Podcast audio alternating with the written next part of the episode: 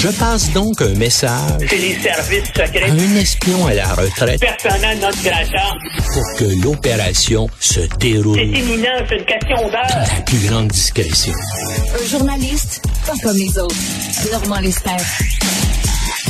Écoute, Normand, euh, Moscou dit euh, qu'ils sont euh, attaqués par des drones qui proviennent de l'Ukraine. Tu te souviens certainement, il y a plusieurs, plusieurs années de ça, en Russie, il y a des blocs appartements qui avaient sauté, des centaines de morts. Et là, Poutine avait dit ce sont des terroristes tchétchènes qui ont fait sauter ces blocs-là. Et finalement, Et, on a appris, on a appris que, on a appris c'était le service. Dans les chiottes. On a appris c'est le service secret soviétique qui avait fait sauter c'est pour pouvoir justifier justement une intervention euh, militaire en Tchétchénie. Bon, c'est-tu la même chose? C'est-tu eux autres qui font semblant d'être attaqués par des drones ukrainiens puis c'est arrangé avec le gars des vues? T'en penses quoi? C'est une hypothèse euh, qui est, euh, qui est évoquée depuis hier matin, mais comme tu sais, on voit, il y a du vidéo qui a été pris des drones et ça semble être plutôt être des drones de fabrication ukrainienne. Moi, euh, mon hypothèse, c'est que ce sont euh, des, euh, des opposants russes à Poutine, donc des, des qui ont utilisé ces drones-là. Comme tu sais, il y a trois semaines, il y a deux drones qui ont été abattus au-dessus du Kremlin. D'après moi, ça fait partie là de, si tu veux, de la guerre psychologique que mènent les Ukrainiens pour miner là, la, la confiance, la détermination à la fois des soldats euh, russes de première ligne, mais aussi des élites et de la, et de la population. Tu as vu euh, les, euh, les drones qui ont été abattus au-dessus de Moscou, ça a été euh, abattu au-dessus de quartiers cossus. C'est-à-dire qu'on ne voulait pas euh, viser là, la population ouvrière, on voulait viser les élites russes. Ça a même, on, on- on a même visé une cible près de la maison euh, de, euh, de Poutine. Donc, il y a de quoi là à, à montrer à la population qu'ils ne sont pas euh, protégés et que les forces armées sont incapables de détecter euh, des, des drones parce qu'apparemment ils volaient très très bas. D'a- D'ailleurs, c'est parce qu'on a pu prendre des vidéos euh, de certains de ces drones-là et de voir qu'ils étaient d'origine ukrainienne. Mais moi, je pense que ce sont des opposants russes. Comme tu sais, ils ont attaqué aussi la ville de Belgorod euh, il y a quelques jours. Puis il y a maintenant constamment des déraillements de trains et des et, et des ponts qui sautent euh, dans euh, Mais- dans l'ouest de la Russie, qui sont le fait là justement euh, de de partisans euh, russes anti-Poutine. OK, parce que là, l'Ukraine dit on n'a rien à voir avec ces drones-là. là. Donc, soit Zelensky ment, parce que... Ben, je pense que à ce niveau, je pense qu'à ce niveau-là, Zelensky ment. Probablement qu'il se coordonne là avec l'opposition russe. Mhm. D'après moi, Mhm. il n'y a aucun doute là-dessus. Mais il- puis d'ailleurs, je sais pas si tu as vu la déclaration d'un des responsables ukrainiens hier qui a dit non, nous on n'a rien à voir avec ça, mais il va y en avoir d'autres. Hein? C'est un peu. Ben oui. Donc, tu sais, comme on dit, tu connais le proverbe, la première victime d'une guerre, c'est la vérité. Oui, nécessairement. Oui. Donc, euh, ils pourraient, ils pourraient, ils sont pas, ils sont pas blancs comme neige non plus. Là. C'est certain que l'Ukraine se euh, défend contre la Russie. Euh, mais- qu'est-ce que- Hey, les Russes bombardent leur ville avec des missiles, avec euh, des drones depuis maintenant plus d'un an. Alors que, euh, bien sûr, euh, les Ukrainiens doivent tirer une certaine satisfaction. D'ailleurs, je sais pas si tu as vu, on, on interviewait des Ukrainiens hier à, à tous les postes de télévision, puis ils se disaient, ben voilà, ils voient ce que nous, on endure là, depuis un an euh, euh, dans nos villes. C'est c'est sans commune mesure euh, entre les, les milliers, littéralement, de frappes aériennes, de drones et de missiles que les Russes commettent contre des villes ukrainiennes depuis un an, puis le fait là qu'il y a euh, depuis un mois une dizaine de drones qui sont euh, qui ont été abattus au-dessus de Moscou. Et tu dis aujourd'hui dans ta chronique que le moral des Russes est à son plus bas. Là. Ah ben oui, c'est puis écoute, ils montrent Écoute, ils sont, ils sont supposés d'avoir où ils avaient la deuxième armée la plus puissante du monde. Elle a été incapable de s'emparer de l'Ukraine et même elle est incapable d'avancer depuis maintenant euh, euh, près d'un an là, que le front est gelé et même les Ukrainiens les ont repoussés dans la région de Kharkiv et maintenant il y a continuellement des attentats qui se déroulent euh, loin derrière le front à l'intérieur même de la Russie.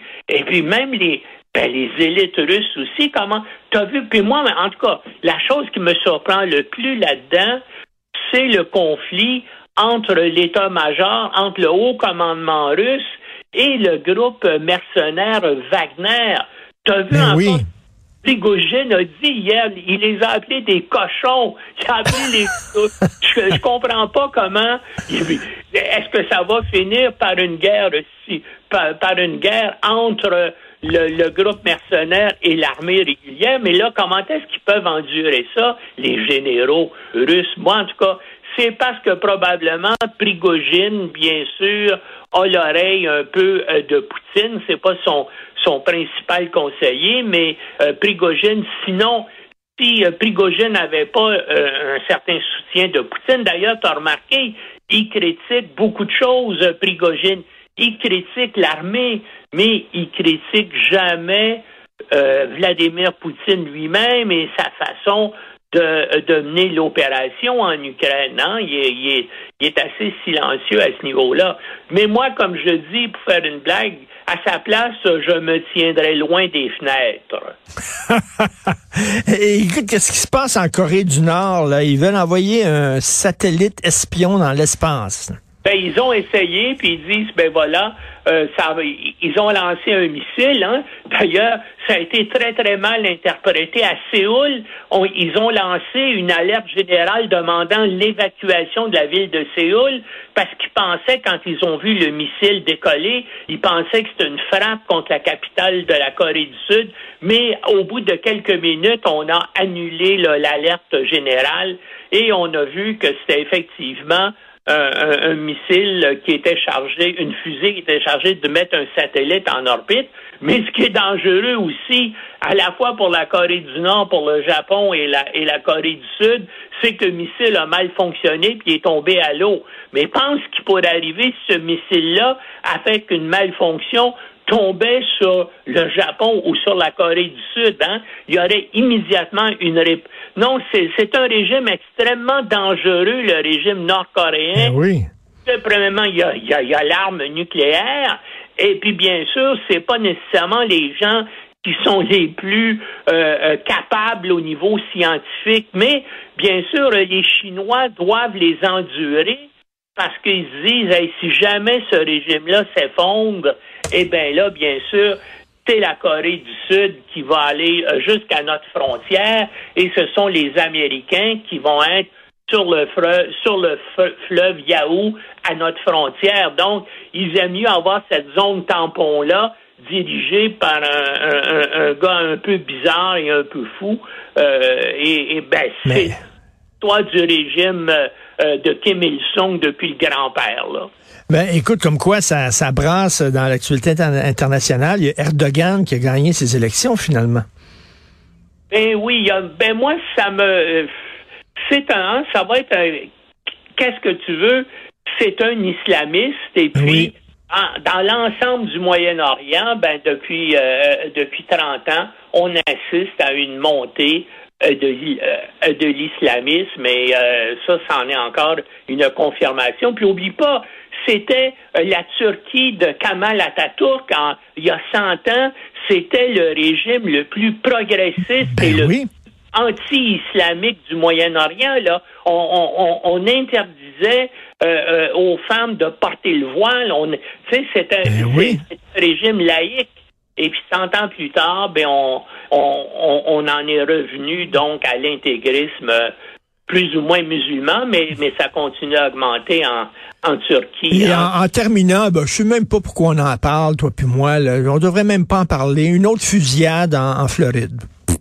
Hein? Ben oui, mais il y en a six par jour maintenant. Mais ils font pas toutes au moins quatre morts. Puis il faut que ce soit une tuerie de masse. Il faut qu'il y ait au moins quatre morts. Mais chaque mais il y a, y a rien à faire avec cette folie-là américaine. Hein? C'est fou. Une, comme je dis toujours, c'est une pandémie de folie. Les armes aux États-Unis, c'est une pandémie de folie. Puis il n'y a aucune façon de, de régler ça. Ça montre encore comment c'est un pays qui est en train de se désagréger. Euh, Complètement. psychologiquement, politiquement, ben. Et même, euh, on dirait même les démocrates ont baissé les bras euh, concernant les armes à feu. heureusement qu'ici, on a, on, on, mais on, on est proche de leurs frontières et si c'est un pays qui, qui, se désintègre, bien, comme étant les, les voisins d'à côté, malheureusement, ça va nous affecter aussi, mais, mais je vois pas comment les États-Unis vont pouvoir se, se sortir de cette spirale-là de, de hmm. violence et la montée aussi hein, de la violence politique évidemment, dans un pays, dans un pays où tout le monde est armé avec des fusils d'assaut, oh non, ils s'en vont pas vers des lendemains non, malheureusement. Merci beaucoup, Normand. Bon week-end. Bonne semaine. Salut.